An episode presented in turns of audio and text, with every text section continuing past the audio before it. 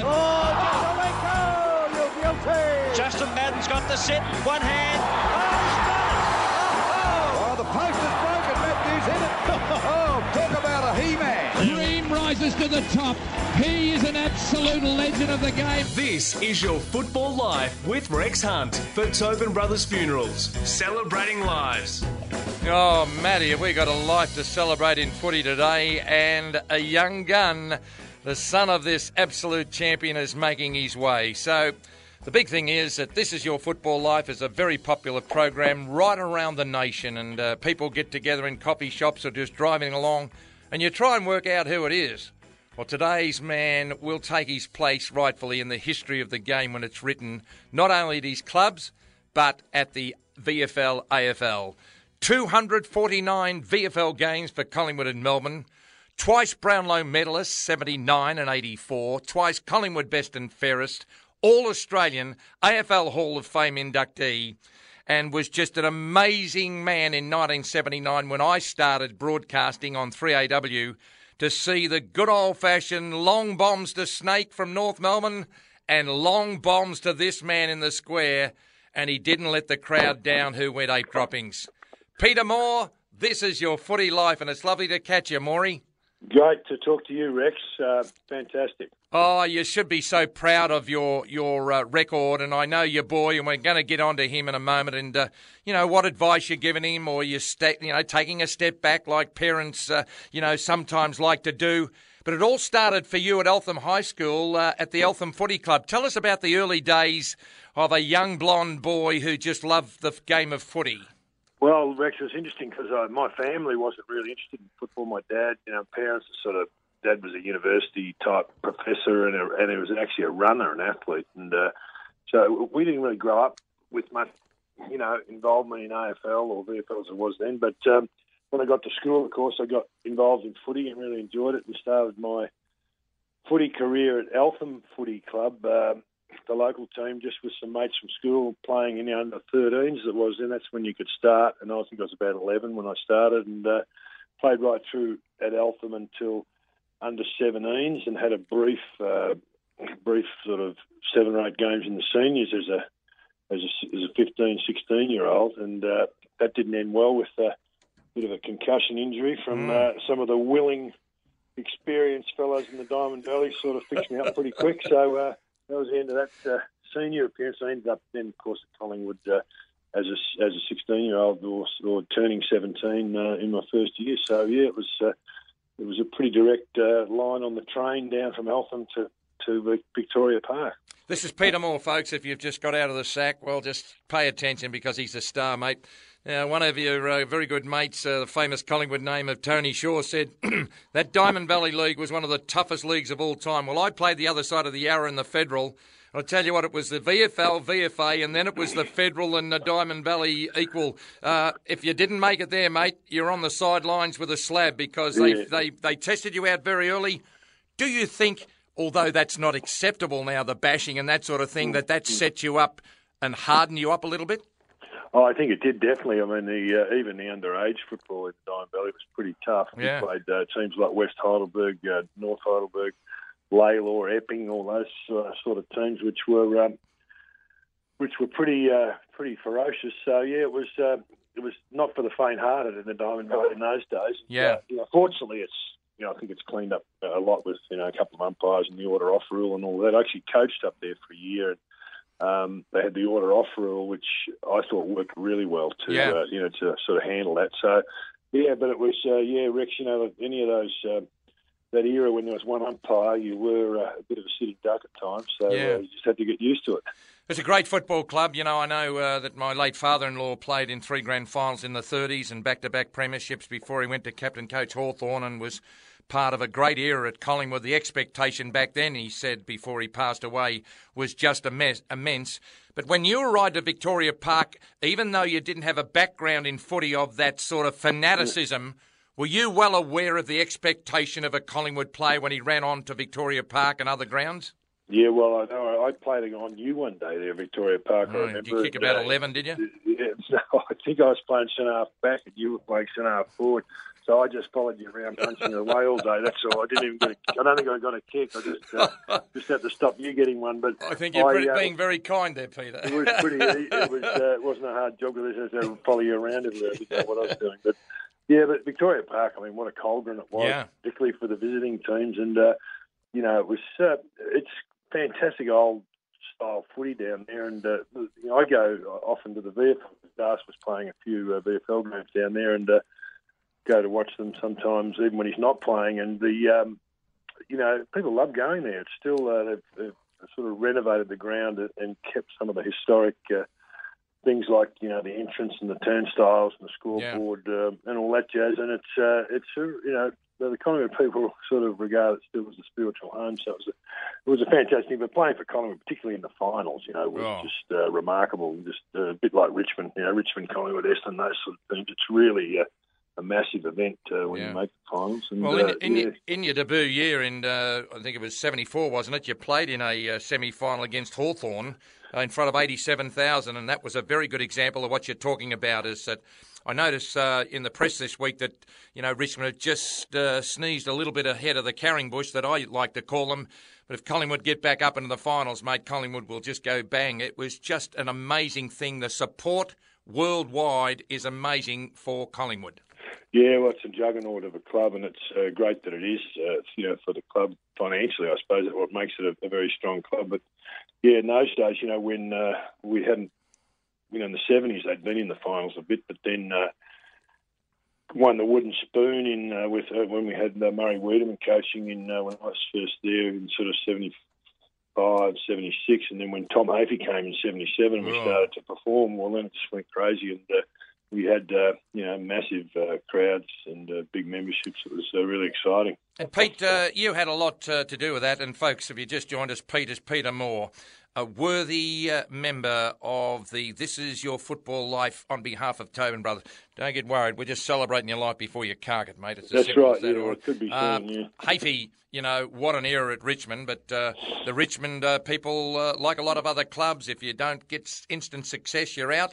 And uh, he found his way to. Uh, to uh, Collingwood. Uh, what were the first impressions of this man? Because I have had various feedback that he might have trained you a bit hard, but uh, gee, I reckon when you win when you win games, uh, you don't worry about how hard you trained. No, well, I, I really enjoyed it when Tommy came, and we had um, we obviously clearly weren't fit previously, and uh, so the training was really hard. But you know, as a, a raw sort of nineteen year old, I was uh, when he when he arrived. You know, the training um, didn't bother me. It was uh, it was fantastic. I mean, and we just uh, he transformed the team. You know, almost overnight. And we, Yeah. we we got up to the finals and played off in the grand final uh, draw and replay, which we unfortunately lost. But you know that was the beginning of an era where we played, you know, five or so, five or six years of, of finals every year, and uh, we were always kind of threatening and played in, um, well, including the draw, five grand finals uh, with Tommy, and uh, you know it was absolutely. Uh, Amazing what he was able to do. I, I, I thought, you know, he was uh, he was a fantastic uh, guy. He was hard on the players, Yeah. which meant that he had a probably a limited life as a coach at a particular club. You know, it happened in most of the clubs he was at. You know, the players sort of um, got a bit um, over it at times uh, towards you know after a few years because he was very regimented, didn't change anything. So it was uh, it was years of the same old, same old. So uh, guys were certainly uh, uh, feeling the pinch of it after a Yeah. couple of years. Uh, Peter Moore, uh, the, the biggest change I reckon he made was that he showed when he went to Victoria Park why he was successful at Richmond. Get the ball in the centre, uh, Barrett, Bourke, and Clay. Kick it long to Royce in the square, and Rex and Barmy get out of his way. Uh, kick it long from the centre of Victoria Park to Moore in the goal square. Take a mark and kick a goal. Tell us how the transition from the ruckman follower forward saw you be one of the premier full forwards of your time. Well, initially I started. Uh, I was playing ruck in the seconds, and then I ended up. I couldn't get a game, so I ended up uh, going to centre half back for a, for a sort of half a season, like in my first year, and that was Yeah. a good position to sort of learn the pace. And then when Tom arrived, um, he uh, he thought I could make a forward because Len Thompson was in the ruck, you know, at that time at Collingwood, the first ruck, and he was a you know, champion of the game and Brownlow medalist, and it was clearly I wasn't going to push him out. So uh, I, I turned myself into a full forward, which I'd played at Eltham in the seniors. I played full forward, so um, I um, I sort of turned myself into a forward ruckman for uh, a couple of years, and then uh, that went well. You know, kicked uh, kicked to kick quite a lot of goals. The game plan was sort of designed, as you say, around kicking long to me in the square. So I got plenty of opportunity to uh, to go for marks and kick goals. And then uh, we had pretty good crummers like Ray Shaw and those sort of guys, you know, swooping on the ball, Ricky Barham and that. And so uh, that was the idea: kick it long and Yeah. contest, bring it down, and the, they'd kick the goals. And a simple game plan, but it, it worked well for us. And then in '79, Tomo uh, had uh, they moved Tomo on to I think he went to to Fitzroy or somewhere, and then uh, I uh, moved into the ruck, and Yeah. so then uh, you know started to really develop my ruck game, which is a good thing because I probably wasn't ready before that in terms of physically being strong enough. Yeah. it worked well. Can, can, of- can, can you relate this with the boy at the moment, with your lad? Because uh, it must be hard for mum and dad to sit up there and see blokes targeted him, and uh, or he doesn't get up, uh, you know, after taking a heavy blow. I'm impressed with the way that he wants to put his body in front and stretch his arms out rather than taking the safe chest mark. Uh, Yibbity yibbita, Maury. I know where he got that from. You've given something to him, and that's a great gift because the kid wants to play, but he wants to learn. Am, am I on the mark? Yeah, you are. He's a he's a real stick to the game. He loves it. And he, he's he's absorbing sort of all the coaching. They get a lot of coaching, uh, obviously, in the clubs these days. So he's he's trying to take all that on board. He only had to switch. Was they groomed him as a back as key backman this year, and then decided halfway through the year to switch him forward. So he had to make that, that adjustment. But yeah, I mean his attack on the ball's uh, fantastic. He always, he's always been that way. He'll just uh, throw himself at at the aerial contest, and um, you know he's he's pretty fearless with it. And uh, occasionally they, you know, when they stick, it, it looks great. So, but yeah, he's very competitive. He runs, you know, he runs hard, and he, he just wants to get involved. So. Uh, so far, we're you know really happy. It is a bit uh, nerve wracking. Uh, more nerve wracking about that he plays well. You just like Yeah. him to play well, and uh, But also, hard mum, mum's pretty keen that he doesn't limp off or is not, uh, you know, as a head-eye tackle or something. So, Yeah, and she's more concerned he doesn't get any tattoos. I think. Uh, oh next. goodness me, join join the Carmody clan uh, that I married into, mate. Just it. Uh, going to take a break, relays. Uh, gee, this is enjoyable. This is Peter Moore. If you didn't recognise the career or the voice, he's talking about his son Darcy, who's just coming along beautifully. And out of the break, we're going to talk about those grand final losses because I reckon you know you can take a lot out of it, and it means more to you, you know, to actually play your best. And at times, I suppose Collingwood just weren't quite there, and that's when the luck comes into it. And out of the break with Kelvin Templeton, Peter Moore heads to Melbourne for the first big fiscal deal in the history of the game. Right around Australia, Peter Moore. This is your football life. Green rises to the top. He is an absolute legend of the game. You're listening to This Is Your Football Life with Rex Hunt for Tobin Brothers Funerals, celebrating lives. Well, what a start from our star today, Peter Moore. Yeah, humble beginnings, becomes a household name, falls in love with a lady, and they have a boy who's now following in the footsteps of his uh, of his old man. Uh, a lot of fine football names have had sons try to make it but haven't, and the pressure has been too much. Tell us about the pressures of your young lad because of his surname Moore.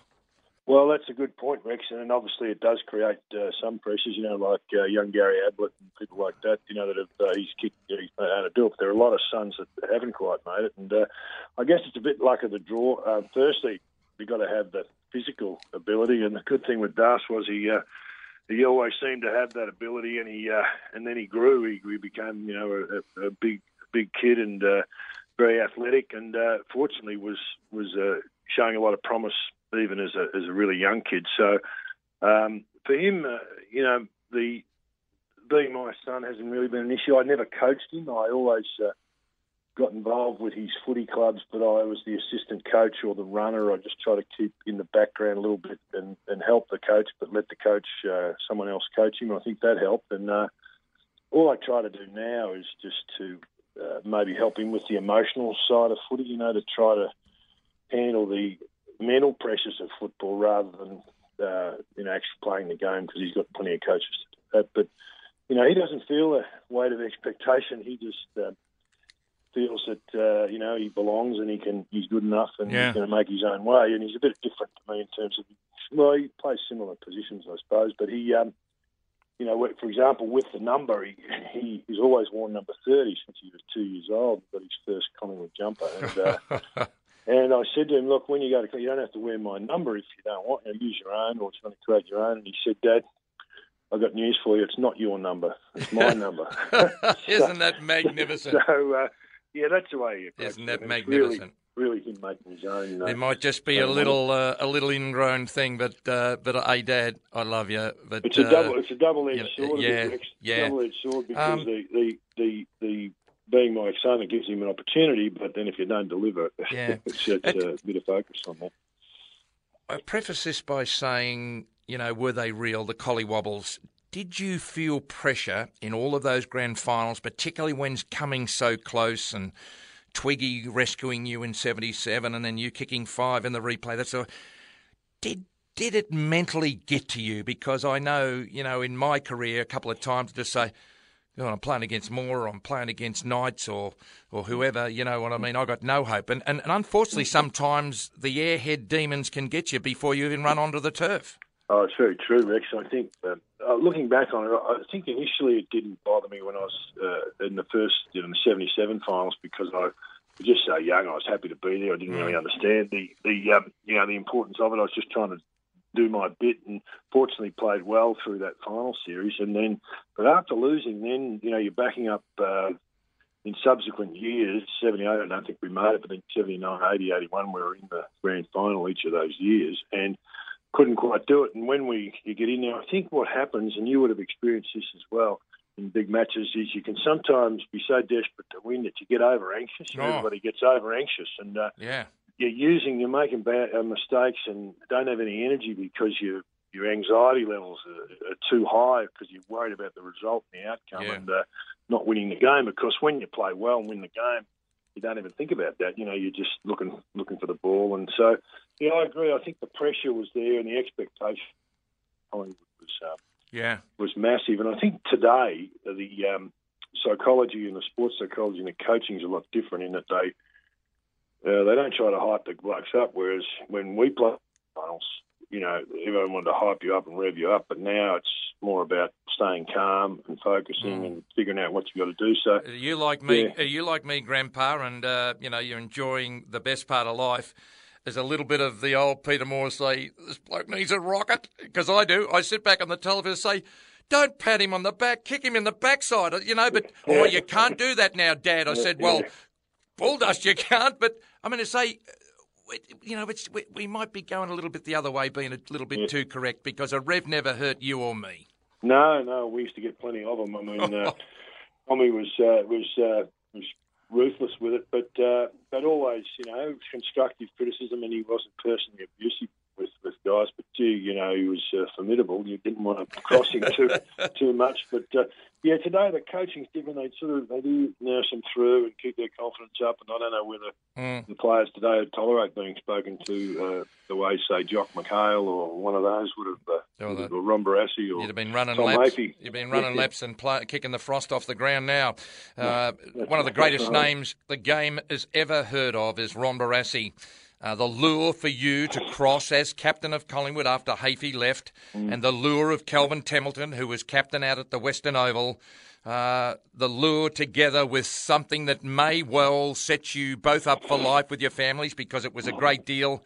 Tell us about the consideration and the move to the great MCG for you from Collingwood.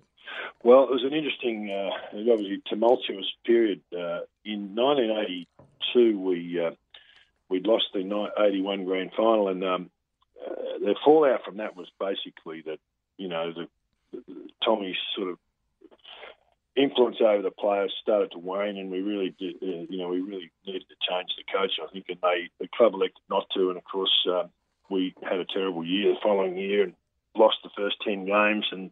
Um, Tom ended up getting a sack, and uh, it was uh, badly handled, and I, I, I was sort of half blamed for it in a way. So I, which I didn't think was fair, and um, and the place was just in turmoil. And I think as a young sort of captain, young, I just got overwhelmed by the whole the whole situation and decided I'd be better to be out of it and try to, you know, get a fresh start in, in somewhere else, which is really the motivation for wanting to leave. And then going to Melbourne, I, I thought would be exciting with Barassi there, and they were recruiting some other good players like Kelvin Templeton, Brian Wilson, and all those sort Yeah. of guys. And Robbie Flowers. Robbie. Flower, the late Robbie Flower. yeah, wow. a tremendous uh, guy. I knew Robbie Yeah. really well. And Yeah. Paul Baker was there, uh, who was a mate of mine from the interstate footy. So Yeah. I just thought, well, you know, I just was feeling feeling the pressure, and I guess in those days, didn't really have anyone to mentor and advise and tell me, you know, to just tough it out and that Mm. it would all be okay. So in, ended up making the decision to go to Melbourne, which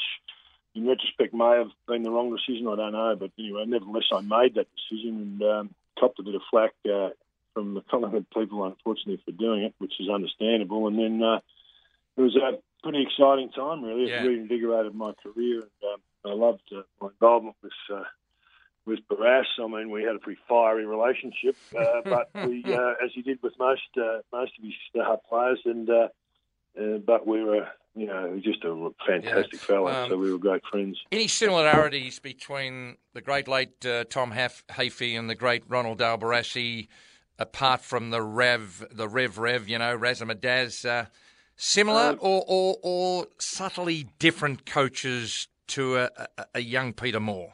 I think they were different, very different direction. Uh, I found them to be different. I think uh, Mm. Tommy was um, less flamboyant than Ron, very solid and and uh, had a plan and a system, and he stuck with it, and he just plugged the guys in. And if you didn't, But just interrupting you there, uh, also so loyal to his players, sometimes to the detriment of the team. Expecting, I you're agree. expecting, oh, he'll turn it around, he'll turn it around. Not all bad, but uh, in hindsight, perhaps that's something you could have said about Tommy that he was too loyal. But I reckon he might take that. He was, and he wasn't as sophisticated a coach as some others in the sense that, like, he'd leave a guy on the wing. For example, one day Wayne Gordon was getting flogged by uh, Oh, Stan Alves, and he Yeah. left him there all day. You probably would have called that game. He Yep. left him there all day, and Yeah. uh, we just got slaughtered on down that side of the ground. So, you know, he um, he was very loyal to his players to a fault, I think, as you say. And then, uh, and and Barras was. Um, Really trying to do something big at Melbourne, so he, if anything, he probably overcoached. You know, tried to sort of take too much responsibility for you know, uh, winning where it's really up to the players in the end. But Barras sort of took it as if it was his uh, his role to try and personally win games. And um, so yeah, it was a very different experience. I mean, it was uh, it was great though. And uh, Melbourne, uh, I think, improved under Ron. And then finally, when he left, uh, John Northey came, and John, I think, uh, was a very excellent coach, and he. He capitalised on probably the groundwork that Ron had done, but didn't Oh, yeah. quite see it come good, you know. time is getting away. This is Peter Moore, folks. Just a delight to have this man on who's given so many thousands upon people, you know, great times. Uh, what do you do with yourself now, Pete? Uh, I'm involved in. Uh, I've been involved for oh, the last 25 years in resources, mining, and oil and gas sort of exploration projects. Um, Mhm. My dad was a geologist, and that's how I got involved in it. And uh, we've had a, a technology company that's involved in uh, exploration, and uh, we've got uh, you know projects going on with the company I'm with at the moment in uh, in America. So I do a lot of work in Nevada. Yeah. and uh, on these sort of uh, gold and copper exploration projects. Okay, before we let you go, Peter Moore, uh, your tip for the Brownlow, of course, all the rage was Fyfe. He got injured. Then Goldstein came very, very hard. Dangerfield's had an unbelievable eight weeks. Hannebery. Uh, the, the common denominator there is that all those sides win games. And uh, I think, you know, it's well known that you've got a good chance of getting three if you're in a winning side. I agree with that. I think I'd love to see Goldstein get up because it's been typically, a, you know, a bit of a midfielders uh, award the last uh, ten years or so. I think since Jimmy Stynes or Scott Wynd, I think one of them was for the last uh, ruckman. So being an ex-ruckman, I, I'd love to see Todd uh, get up. But my feeling, I reckon Hannebery. I just think uh, he's he's had an outstanding year. It's a bit off the radar because. Uh, uh, he's up in Sydney, but I think he's had a terrific year, and also, you know, he the rest of his team hasn't really fired all year, so he, probably was a shining light there. So, um, yeah, I think he'd have a good chance, and Todd Goldstein, I think, as well. Fantastic. It's been wonderful. I've got Rex's Mad Minute for you. Uh, just uh, very short answers. Your favourite food? Uh, what are we going to say there? My favourite food's probably steak. Favourite movie? Favourite movie, Shawshank Redemption. Oh, join the club. So many of those. Uh, on my day off, if I had two or three weeks' notice, I will do this. Play golf. Uh, who will win this year's flag? I think West Coast. When I get around to it, and I'm not so busy, to treat myself, I will. Uh, spend a month in Spain. Goodness me, you can go up into France and say to Robert Walls and say, I've gone all the other side around the world, Walls, so you get away from you. And you can eat croissants together on the border. It's been a delight, Pete. And uh, look after that lovely family of yours and your grandchildren. You've got a great uh, horizon, but that boy. I know potential's a nasty word, but I just got a feeling about him. And thanks for your time today. It's just been so enjoyable. Oh, thanks, Rex. And yeah, and, uh, the goodwill for Das from everybody is uh, terrific. So let's hope uh, it all goes well for him, and uh, you know we can enjoy the footy for years to come with him doing well. Peter uh, Moore, good- folks. Good to catch up with you. Peter Moore. And if you'd like to hear extended versions of this interview, check out facebook.com forward slash Tobin Brothers Funerals or follow us on Twitter at Rex Footy Life. Join us next week from 7.30am Sunday morning, 11.16 SEN and relays as we delve into the mystery of This Is Your Football Life with a star again.